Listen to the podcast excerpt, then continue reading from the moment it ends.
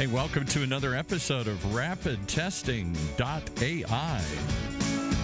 Where they help B2B and CPG marketers generate data that turns into money, like real money. Well, and the one woman who's going to tell us how to do that, Tessa Berg, she's the Vice President of UX and Technology Strategy at Tenlo. Tessa and her team at Tenlo have collaborated with data science, software, and marketing experts in the last 10 years to develop and continuously evolve how rapid testing can effectively and efficiently help clients bring new products to market. And today she's brought with you who? Welcome, Tessa. Who'd you bring with you? Hello, and welcome to another edition of RapidTesting.ai. Today's guest comes from the Rock and Roll Hall of Fame, and she's basically a celebrity herself. Thanks for joining us, Ellie. Thank you so much for having me. I'm definitely a behind the scenes celebrity if I'm even going to be in that category, but it's great to be here. We're really excited to jump right in and learn about how data and digital play a role at the Rock and Roll Hall of Fame. We are recording this episode from Cleveland, Ohio which, for those who don't know, is where the Rock and Roll Hall of Fame is located. It is. We're the Rock and Roll Hall of Fame and in the Rock and Roll Hall of Fame city. Yes. So tell us a little bit about yourself and uh, what brought you to the Rock Hall. I am not musically inclined. I will just get that out of the way ahead of time, but I am a huge fan of music, uh, avid concert goer. I went to many, many local shows in high school, and I found myself, you know, Rolling Stone reader, ticket stub collector, all those good things. And really never even considered working at the Rock Hall, which sounds kind of funny to be a, a local native and think that it's an entity that's beyond somewhere that I could work. And um, four years ago, I was just at someone's like summer party and ran into someone who had just moved actually from New York City, a much cooler, bigger city, to work in Cleveland at the Rock Hall, and they told me about an open position that was right up my alley with um, digital marketing and content marketing. And that's how I found myself kind of in this backyard gem that I'd always grown up around. That's awesome. So now you're serving as the director of digital marketing and advertising. Tell us a little bit about the marketing goals for the Rock Hall. Yeah, so I'll start with kind of what our core mission is. Our core mission is teach, engage, inspire through the power of rock and roll. And where I really come into that equation is the engage part. Engage means that you're a fan of ours, it's digital, you're a museum visitor. Basically, anyone who is a fan of any rock and roll music out there should also consider us as part of like a bucket list of achievements, something that everyone's got to walk through to see how your favorite artists are all put up together. So my goals would then be driving attendance, driving awareness for exhibits, making sure that people are coming to all of our events and programs, and also making sure our pipeline is filled with new leads, whether those are people who are potential visitors, um, potential partners, and really making sure that we have that broad awareness, not only for the artists that we induct and the people we celebrate, but also as a cultural institution. That's a lot of responsibility. it is. So tell us a little bit about like what are some of the peak times of the year? Like, do you feel like there's some events that uh, get more marketing attention than others, or others that drive higher attendance? Mm-hmm. It's really interesting because as a museum, we're a cultural institution. We are a nonprofit but at the same time, we are a travel and um, visitor destination as an attraction. So we're always kind of balancing these two lines between being mission based and some of the programs and endeavors that we do that are more to serve the community and give back versus creating a compelling attraction that we want people to come all over the globe and experience. So really balancing those two worlds, if I'm looking at what's going to drive the revenue, it's really that general admission ticket. So I focus a lot on tapping into these different fan bases and music fans across the globe, really, and making sure that we are a priority as far as being a destination. And in that, we're tapping into sort of the Cleveland brand too, where it's an authentic place, it's gritty, it's a lot of fun. You can see all kinds of different people here and experience world class culinary next to a dive bar that's super fun and does karaoke. Yeah. so all of that factors into our favor when we're really trying to sell people on, you know, not only a Rock and Roll Hall of Fame visit, but a Cleveland visit and making, you know, return trips and telling your friends and all that good word of mouth stuff. That's fantastic. So, as a native Clevelander, you know, I've been to the Rock Hall a number of times. Thank you for your support. Oh, you're welcome. Thank you for having an amazing museum. Um, but tell us about some of the other customers. Like, do you notice similarities? Like, who is your ideal target, and how are you learning about how to best connect and mm-hmm. motivate them to come to the Rock Hall? I think a huge shift for us that happened a couple years before I started, but has been carried through pretty dramatically in the last couple years, was that we worked with another group to really hone in on a persona for the Rock and Roll Hall of Fame. And it's not the traditional persona from, um, I will say, more regular data categories like age range and gender and household income. We kind of said, let's find behavior based people because everyone has entertainment choices. Entertainment categories, you know, nationally go up every year in spend, but the spend is on different kinds of entertainment eh, that you can consume you know, sports being one, film being another, live music and entertainment, and then we kind of fall within that travel and live music world. So when we really established what the key markers were for the behaviors that were going to lead us to people most receptive to a trip to the museum, I think that kind of just unlocked this idea that data became more personable to us and it created this picture of the ideal visitor that was ageless, was sexless, that didn't have a preconceived notion about them. It was really the way that they chose to consume media, um, what their preferences were with travel, and then how they valued cultural institutions overall that led us to this formula of like, we need more of that. Like, we need those people who travel to different countries, or I'm sorry, cities to see their favorite band multiple times on a tour we okay. need those kinds of people who are going to invest in the trip here because they see it as something that's like a must have experience. That's awesome. Yeah. So once you've identified these behaviors, uh, what tactics are you using to connect with that audience?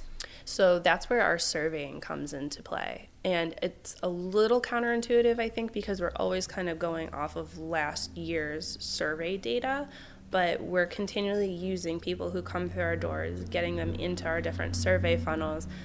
They're kind of put into different algorithms that tell us on a scale of one to five where they sort of fall as far as having affinity for music, culture, and travel. And then we're using that music fan base to seed additional targeting essentially and building and tapping into the group of established music fans and seeing how we can do community building through like tell your friends, tell your family. If you're this kind of person, there's a higher probability that you are friends with people like yourself, you know, yeah. and really kind of sussing out what are their expectations as far as when they come to the Rock Hall, what do we need to deliver to ensure that they are that right advocate to go back out to market and say, you got to do this versus we find these people and attract them and then they come and are like this isn't what i would have wanted. Yeah that's really interesting. So tell me about some of the digital marketing channels that play a role in that um, behavioral tracking and then also providing content or influence to people who have already visited. Definitely. So, you know, we're very digitally active. We're across all the main social channels. Our website just went through a redesign, and, um, you know, our email database is very healthy. We make sure that we're always maintaining sort of the subscribers who want to be there mindset. Um, but within that, we are always looking at those points of engagement. So, for instance, I know unequivocally that content about the Beatles is going to provide a high level of engagement. That's just what our surveying tells us. That's the people, you know, who are coming to the museum are saying unanimously, like, we love the Beatles, which is great because we have a lot of Beatles stuff. So, like, thank God. but we're taking that into consideration. We're saying, okay, how can we use the Beatles as the framework for the content, but then make it the rock hall story of them and make it more about the experience and if the Beatles are your your gateway, how are they relating to other artists that are represented in other pieces of a sonic history that you might not necessarily think of when you just say I love the Beatles. Yeah. So You said the word sonic history, and before we got on air, we were talking about an exhibit that does an awesome job mm-hmm. of bringing that sonic history to life. What is the definition of sonic history? So, internally, we kind of just use that phrase because of really the way that we define rock and roll.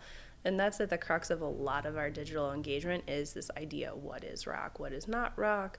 What is rock becoming? How do you celebrate it? And the sonic history is really just looking at the time circumstances and the people who use these instruments to create these monumental songs that basically inspired change mm-hmm. inspired other people to pick up instruments and follow along in their footsteps. And then the riffs of what that became, you know, so starting with people like the Delta Blues and Robert Johnson and all of these like forefathers of guitar and rock.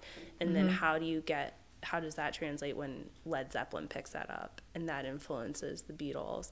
And I'm totally not doing a great job being educational because I definitely rely on our world class education staff to provide me with this backbone of content to go out into the world and really connect with fans on. But even as just someone who's been there for a while and has walked these halls and appreciates the same stuff that you saw, you really get a sense of the music is bigger than one time location or person who sang it. So Elvis and Lady Gaga and Mick Jagger and Diana Ross all have this commonality between them that on the surface their songs couldn't sound more not alike, but mm-hmm.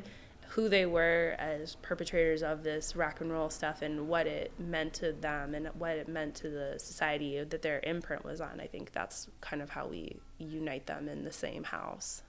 So that feels very immersive. It is. Very experiential. How do you get what you just described and the feeling that people have when they come to the Rock Hall outside of Cleveland and outside the walls to kind of share that uh, with others? It's a huge challenge. On social media, especially, which we were talking a little bit about, it's a very siloed, polarizing social media world right now um, you know, people are really finding their niche and finding what's been curated for them and wanting to stay there and wanting things to that be their source of truth. And everything I just walked you through is very gray as far as what music fans would consider sometimes because they have a certain definition of what they believe rock and roll to be. And if it steps outside of those boundaries, we're kind of shifting even their identity by I'll give you a great and easy example saying hip hop has a place in the Rock and Roll Hall of Fame.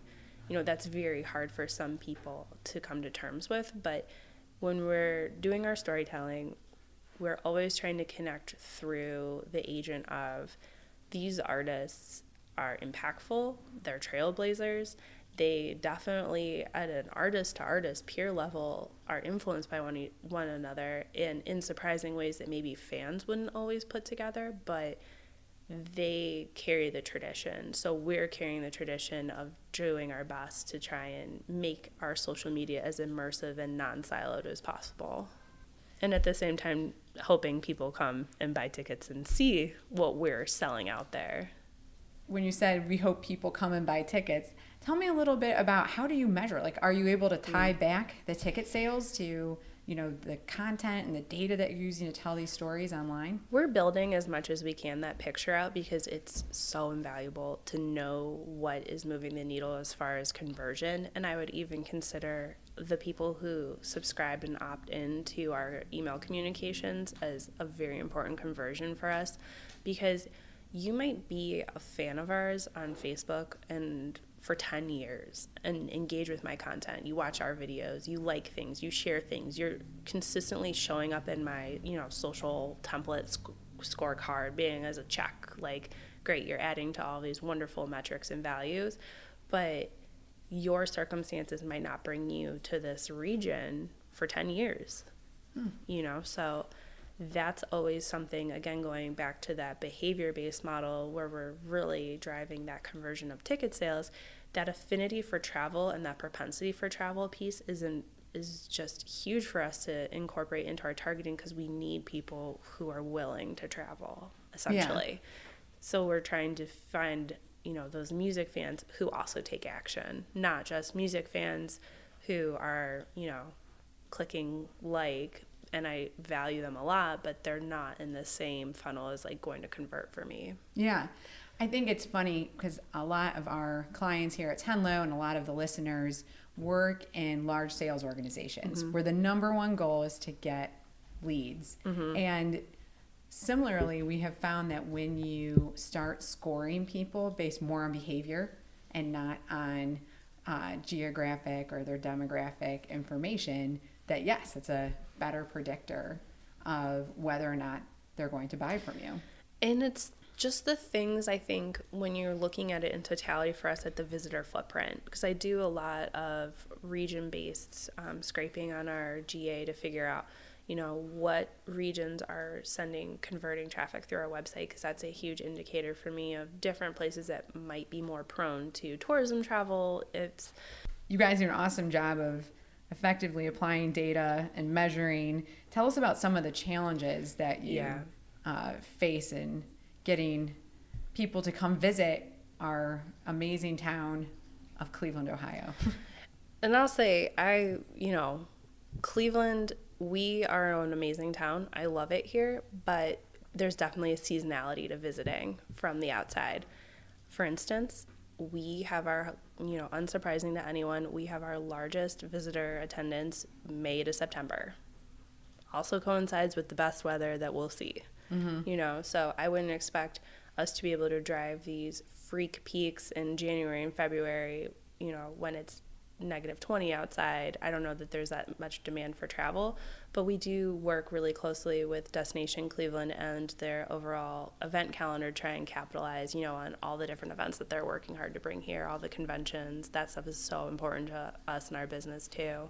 So they're a great partner, but we really just are from that attraction side competing sometimes with other similar destination cities around us your chicago's your nashville's your detroit's your pittsburgh's where we all have the same weather to contend with we mm-hmm. all have the same kind of landlocked geographic footprint but what are the things that we're doing to convince similar people who are looking for similar experiences, you know, nightlife, music, interesting things to take in, cultural aspects.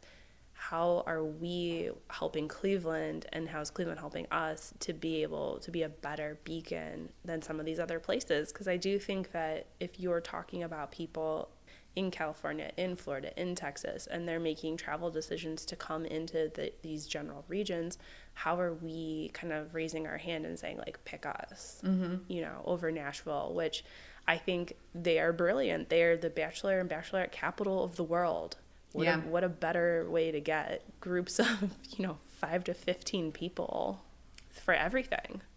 Yes. I was recently in Nashville and was sort of overwhelmed by the amount of pink on uh, flatbed trucks mm-hmm. going down the street. They have created industries in Nashville that cater completely to this kind of travel. And that's where you see that digital savvy and that word of mouth. And it's all about the experience being paid off for what you're building it up to be.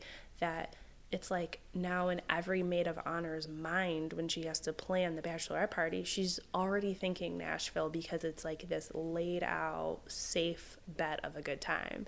And, you know, we have great peers over at the Country Music Hall of Fame in Nashville, and they're right in the epicenter of these different places where people are seeing live music, Music rows down the street. You know, I sat on the patio out there and saw at least 20 of these flatbeds drive by on a mm-hmm. Saturday afternoon.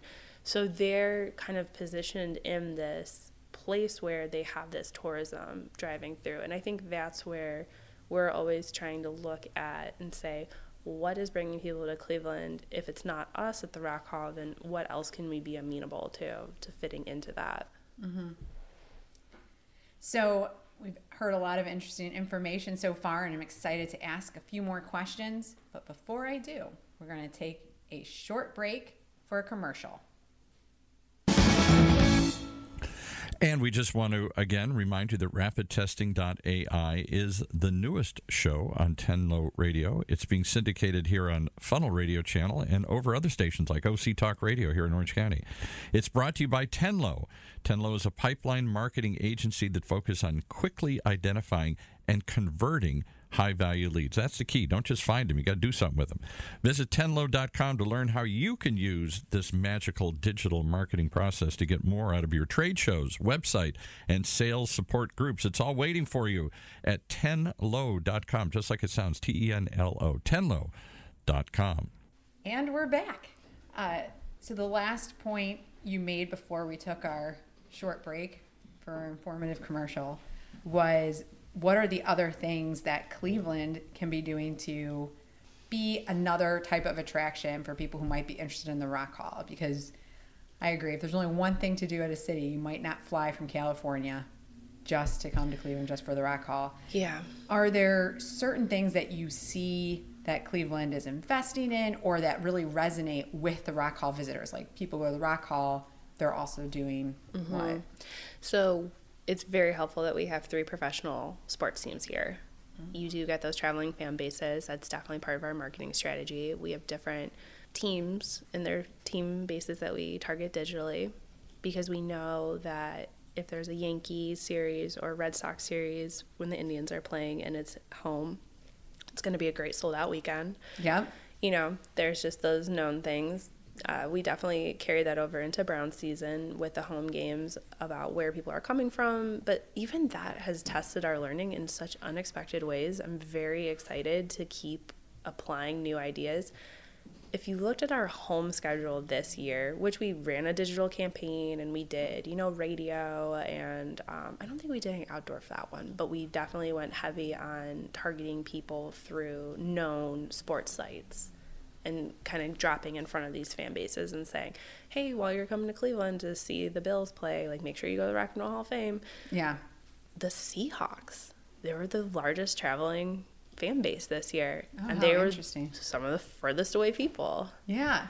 And that's where you know you always have to let the data make decisions beforehand. I could not have known that before that weekend just rolled around, but also taking into consideration the next time we do this to not let my preconceived notions of what people are willing to do and what they're willing to travel for. Like that's where as a human and a marketer it's like i need to rely more on the data because our data really does suggest that sometimes people are willing to get on a plane just for this thing, especially when they're already in a market that is very expensive. Mm-hmm. It's hard to have experiences at home, which is like something that Clevelanders, I don't think we have to go through that. The fact that some of these concerts that are coming up are sold out already, I think is blowing the minds of many of my friends. They're like, yeah. sold out concert. Like, I can't get tickets anymore. But these people in Seattle can't get football tickets, can't go and see these big shows because the demand is just so high and the prices are exorbitant that at some point in time it makes financial sense for them to get on a plane and come to Cleveland to watch their team play. Yeah, and the food and the hotels are mm-hmm. cheaper too. Mm-hmm. And it's a reason to travel. Yep. With the challenge is not trying to make the decision ahead of time for who the potential customer is, but really mm-hmm. stepping back and saying, I know that maybe I wouldn't fly to Seattle because those aren't my circumstances, you know? Yeah, that is a really interesting perspective.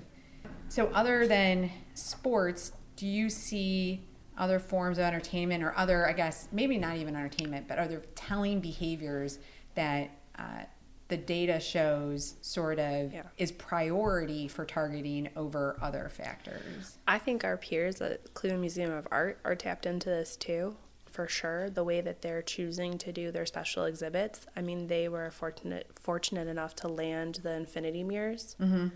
And I know that that drove a lot of drive traffic in because again, it's only in select cities and if you know where it is on the schedule, it's easier to come to in Cleveland if you're from Pittsburgh rather than Toronto. Mm-hmm. So I think that was a very smart calculated move to make them more of an attraction because I yeah. know the Museum of Art is so beloved by locals. I love it there too.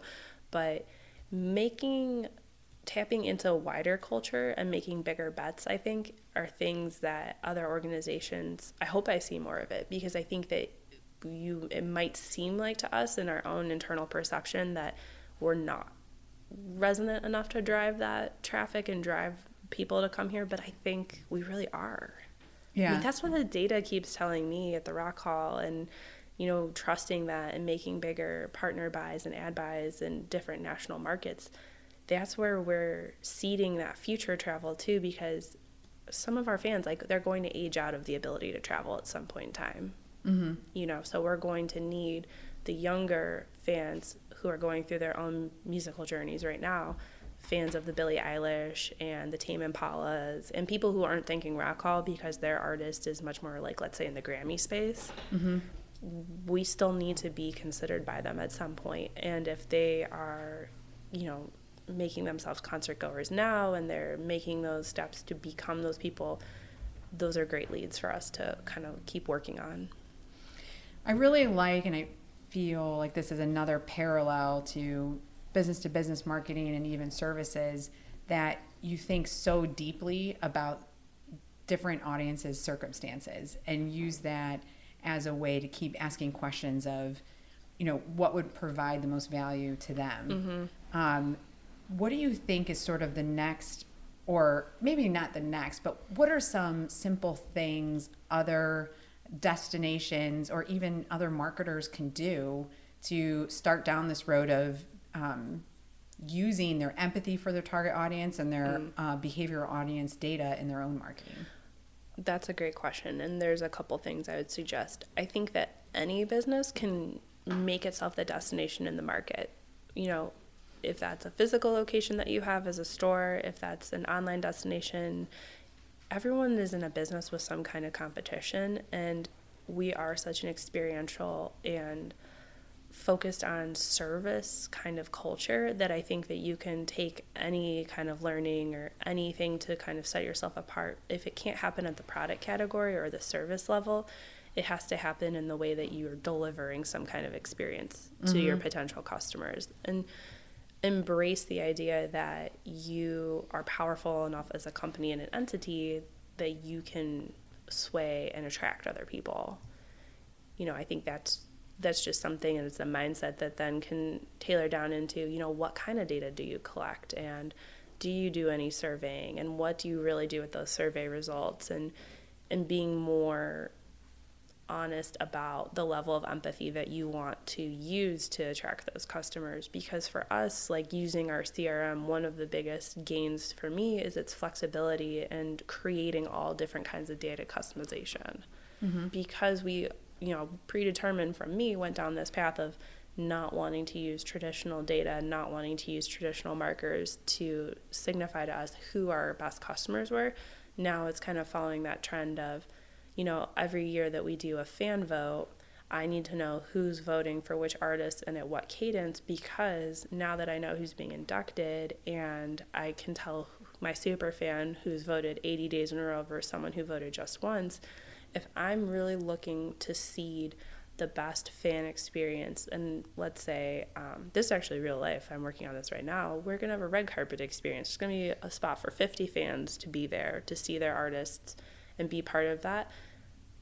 Aren't those, you know, 20 super fans that I can identify and know beyond doubt that their internal passion was to be that that everyday voter and to support that band, are those the best people to tap into and say, here's this experience just for you? Because their output of it is going to be the best reflection of us. Mm-hmm. That is interesting. So I'm looking for them. I have them. It's it's definitely one of those things where we're like, why sell a ticket when you can give it to a super fan? Because that will resonate so much wider and in such a more authentic way then yeah because you know going to the highest bidder it's the stubhub conversation it's i can't get access to anything this sucks real fans can't go to stuff like we're very cognizant of that that it's very challenging that is amazing i mean i wish that now I know to vote a lot.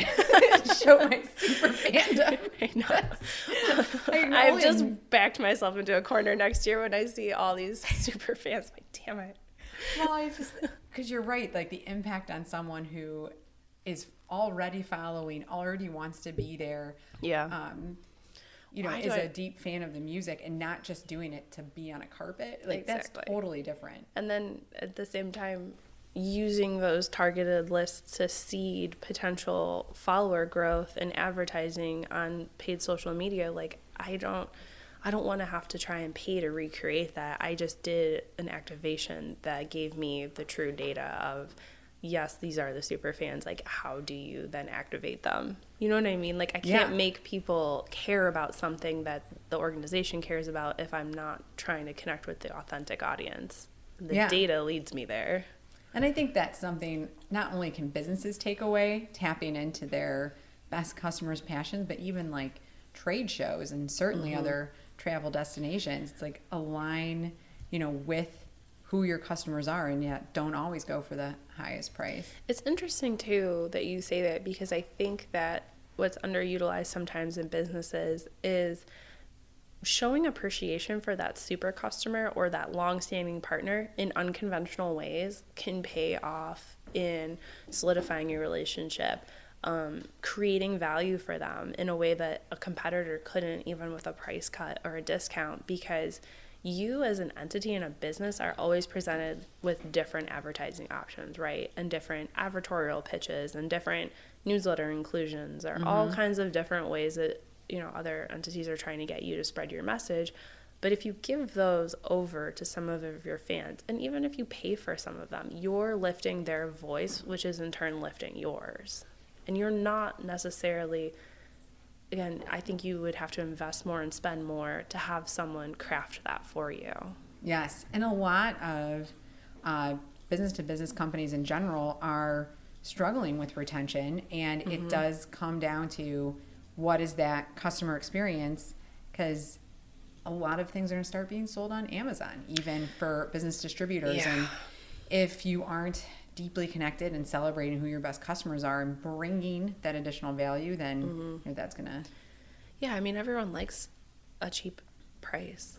That- is something that everyone, I think, innately is attracted to, like a moth to a flame. But it's the same model that sometimes I grapple with, where it's like, do I just do discounts all the time? Because then, you know, wider distri- dispersion of prices, more people, accessibility. But it's like, if you stick to your your core price but deliver and exceed expectation is someone really going to walk away being like i can't believe i spent you know $28 to go and have this like full day immersion in mm-hmm. my favorite music? And i learned and saw so many things and had takeaways i didn't even know i would have. So that's why for us like we invest a lot on the on-site experience you know we are always trying to make it that much more connective and interactive, if anything, because that's just the trends of where the market and attractions is going. So, Ellie, before we go, is there anything exciting coming up at the Rock Hall? There's always something exciting going on at the Rock Hall, and I say that in all seriousness. Um, if you guys are listening and are interested, please hop over to rockhall.com, look at our events calendar. We've got a full series of summer music coming out soon. We're celebrating our 25th anniversary as a museum this year. Oh, wow. Yeah, um, Big 25. And, you know, we've got inductions coming up into Cleveland. So if you're a local, check out and see what you can do in the induction week events. It'll be a lot of fun. That's great. I remember growing up and seeing the first designs of the I Rock know. Hall and everyone being like, that looks crazy and weird. You know, it's funny because we were designed and built by the same architect who did Pyramid at the Louvre. Oh, I.M. Pei. So he's controversial everywhere he goes mm. because he is very divided over there in Paris as you know, whether or not that was the right thing to do, but I guess that's just kind of the rock and roll attitude and mindset. Yes, it is. Well, that's awesome. Well, thank you for being a guest and go to what's the website again? Rockhall.com. Rockhall.com to check out the summer series and the upcoming events. Bye.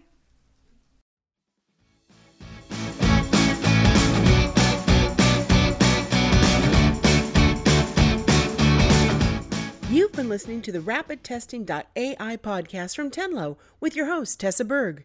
Be sure to look for us in all your favorite podcast apps or on our site, rapidtesting.ai.